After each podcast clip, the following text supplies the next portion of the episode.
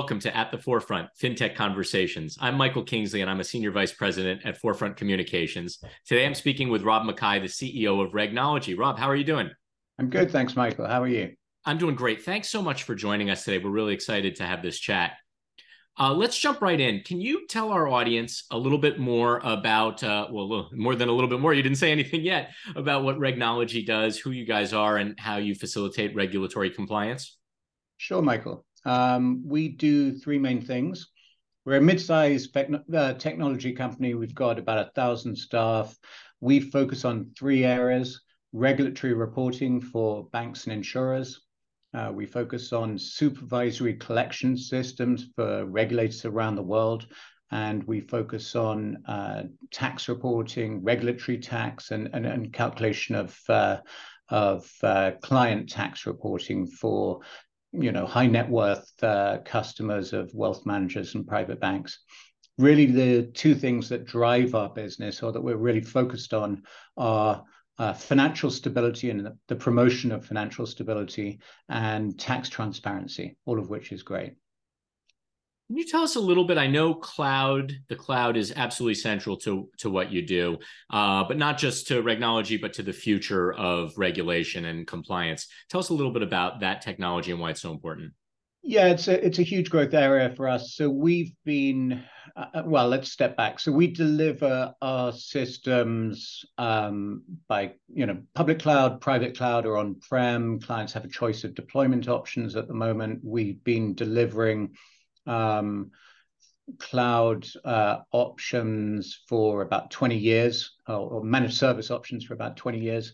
Um, but really, the huge growth is in public cloud at the moment. I think if you look uh, across financial services, whereas there were question marks maybe three or four years ago, now it's broadly adopted that the vast majority of firms can consume technology through hyperscalers, and uh, we see an enormous amount of growth coming from that in the next two years.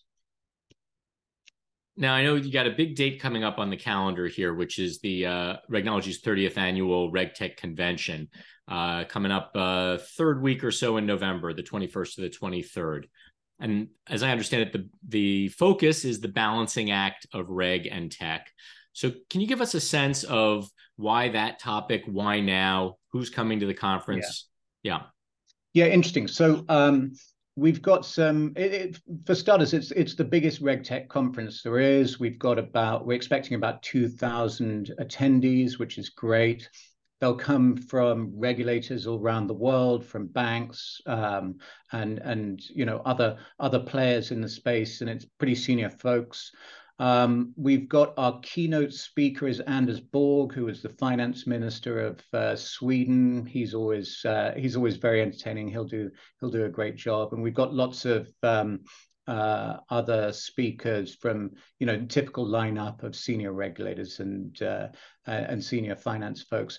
We're focusing on the balancing act of, act of reg and tech. Why, why that? If you look at reg reporting, regulatory reporting, sorry, I shouldn't use lingo here. Um, That's right. Uh, you look at it, it's one of the last bastions in financial institutions of very, very large teams of people working on manual effort to get reg reports out. And the reason they do that is because regulatory reporting is not an optional exercise. And so there's a huge amount of cost there. And I think, frankly, you know, banks and insurers historically have underinvested in technology and overinvested in people in this area. Then you look at it from the perspective of regulators, they want to reduce the cost of um, regulation to the industry. And so everything we're working on is using technology to reduce the uh, overall cost for regulated financial institutions and to streamline the workflow between uh, banks and insurers on the one hand and, and their supervisors on the other hand. And we're, we're the only people really in this space um, who, who, who, who serve both regulated financial institutions and their regulators. It's interesting you talk about how there's always going to be that cost involved. Now, you know your regulatory function your compliance function those are never going to be profit centers but at the same time they can be a real value add for your clients to advertise to their clients their ability to be compliant and to, to meet with regulations. So how how do you how does what you do for your clients make compliance a real selling point to their own clients, if you follow me? Well, I mean, we are we are our solutions are broadly adopted by uh, you know thousands of banks and insurers and regulators. So um, there is uh, at least an implicit acceptance by regulators that if you're using Regnology solutions, you're in good hands, you're in great shape. Um, a significant proportion of regulatory data across Europe pass, and, and, indeed around the world passes through our systems. So, so, so that's great to know we're a scale player in this space. We're very we have very close relationships, obviously, with lots of regulators around the world. 60 or over 60 regulators use our technology to consume regulatory reports. So, so that's fantastic. To your point about um, regulatory reporting's never going to be a profit center obviously right? It, it, it, it's it, it, it's a cost and, and and actually it's a it's a very considerable cost for financial institutions who go you know who have to produce a super clean data set then um, use it just for producing reports to go to regulators. Well, what's what's great is you don't just have to uh, use it for that. Having produced a super clean data set, you can use it for lots of value add services as well. So it doesn't have to be just a cost. Right. So it's really that that's the efficiency play that you're talking about there too, reducing the cost, but then being able to repurpose and use what you're doing elsewhere. Um, I wonder if you could talk a little bit about this streamlining the workflow to to the people who are the decision makers at the, the clients you work with, but the people who are actually working with the product as well. Why does that strike a nerve when you talk about uh, streamlining workflow? Well, again, so so our systems are used both by banks and insurers on the one side and regulators on the other side. Now, the traditional way interactions work between, say, a bank and a regulator is the bank produces a regulatory report in, in a template, or it could be a sort of granular data. They send that off to the regulator, and then there's some sort of email communication back and forth, and that's horribly inefficient.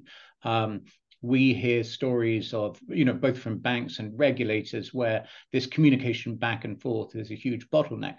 Uh, we have built workflows um, between uh, the banks and uh, and and regulators. So we have uh, France is a good example of this. We, we have a strategy called last mile, first mile, where we've got integration between the banks and the regulators. So let's say a regulator has a question about data quality in a in some sort of regulatory filing, the communication can go attached to the data object, so it makes it much more efficient. And we've got numerous examples about this because we have lots of regulators and lots of banks around the world. We're building out this two-way communication, making it much more efficient.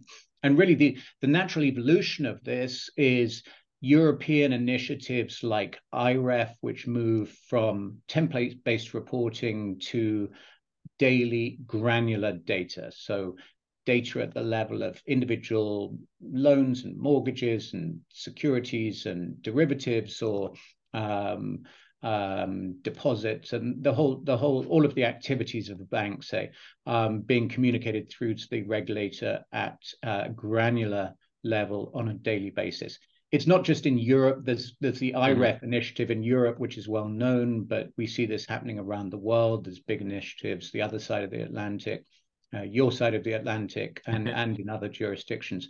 So all of these initiatives try to uh, you know are enabling regulators to get to a point where they mm-hmm. can be much more responsive. They're getting more towards real time supervision. They're getting into much more granular supervision.